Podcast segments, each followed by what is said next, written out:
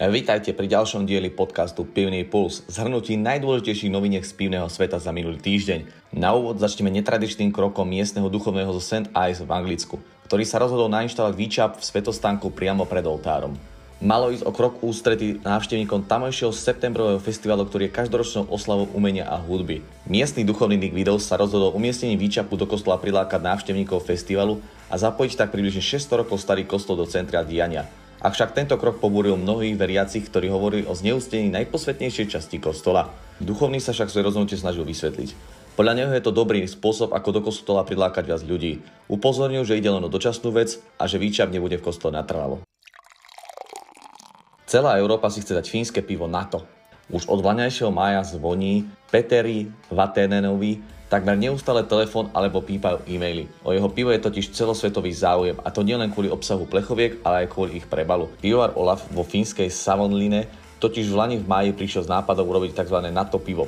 Meno vtedy vybrali ako podporu a oslavu fínskeho vstupu do Severoatlantickej aliancie. Celý nápad s pivom NATO bol pritom naozaj jednoduchý. Je to taká slovná hračka OTAN, je francúzska skratka NATO a vo finštine to znamená dávam si. Takže to je dávam si pivo, vysvetľuje Peter Vatinen. Názov rozhodne zaujal. Kvôli šikovnému prebalu si ho objednali ľudia z celého sveta a Peteri mu pravidelne volajú novinári. Len na internete sa objavilo asi 4000 rôznych zmienok. Len tento priestor v médiách má podľa odhadov hodnotu 68 miliónov eur. Úplne šialené, to sa stane raz za život. Stále ešte nechápe úspech svojho nápadu riaditeľ pivovaru. V plechovke tak zákazník dostane svetlé vrchne kvasené pivo typu ale. Musí to byť ľahké pivo, ľahko piteľné, dodáva šéf pivovaru. Na to pivo totiž má byť podľa neho prístupné pre všetkých. Bola objavená nová zdraviu prospešná vlastnosť piva. Hlavná ingrediencia piva chveľ obsahuje rastlinný pigment xanthuhumol, čo je biologicky aktívna látka, u ktorej už boli objavené vlastnosti prospešné pre ľudské zdravie. Je to silný antioxidant, ktorý chráni bunky pred poškodením voľnými molekulami kyslíka. Xanthuhumol má aj protirakovinové vlastnosti, bráni rastu nádorov. Česko má prvé keltské pivo. Najprv má jemne kyselkávú chuť, ale po vypití túšku zostane v ústach príjemná horkosť so zvukom bylín na podnebí. Tak chutí Tauri Ale, prvé keltské pivo Česka. Milovníci zlatistého moku za neho môžu poďakovať vede. Uvarené totiž bolo vďaka laboratórnej analýze peleov z porevných komôr v jaskyni Bíčia skala v Moravskom krase na Blanensku.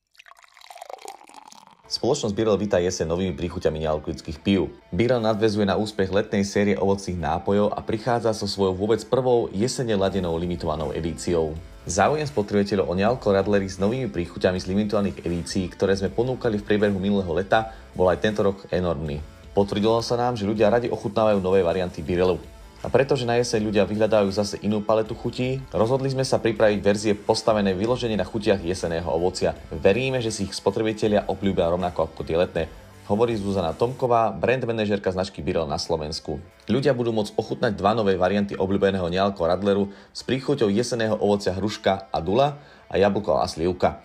Sladká hruška je doplnená o kyslejšiu dulu a ponúka príjemnejšie vyváženú chuť podobne ako variant sladkých jablk obohatený o typickú chuť jesenej slivky. Základom oboch variantov je tradičné nealko pivo Birel Svetlý, ktoré tvorí 50% obsahu oboch noviniek. Zvyšok tvoria príslušné ovocné šťavy. Nealko radlery obsahujú maximálne 0,4% alkoholu. Oba varianty majú nízky obsah cukru. Jablko a slivka iba 3,4 g na 100 ml, hruška a dula dokonca len 3,1 g na 100 ml, čo je menej ako väčšina sladkých limonád. Rovnako ako všetky ostatné varianty Virelu, neobsahuje ani jesená limitovaná edícia umelé farbivá a konzervanty. V Bruseli otvorili novú expozíciu zameranú na belgické pivo s názvom Belgian Beer World. Expozícia sa nachádza v novo zrekonštruovanej budove burzy v centre belgickej metropoly. Návštevníkom približuje históriu aj súčasnosť belgického pivarníctva. Nikde na celej planéte nenájdete toľko piv ako tu.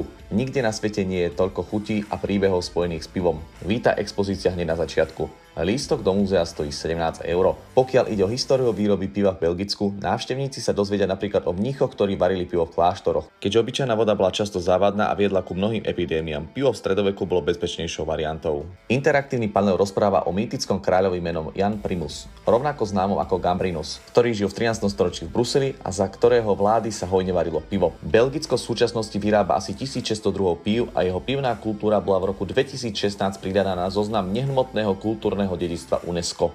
Niektoré z týchto pív môžu návštevníci ochutnať na záver prehliadky. To je na dnes všetko, na zdravie a zase o týždeň pri ďalšom dieli pivného pulzu. A nezabudnite, čo je pre pivo dôležité, vypiť ho.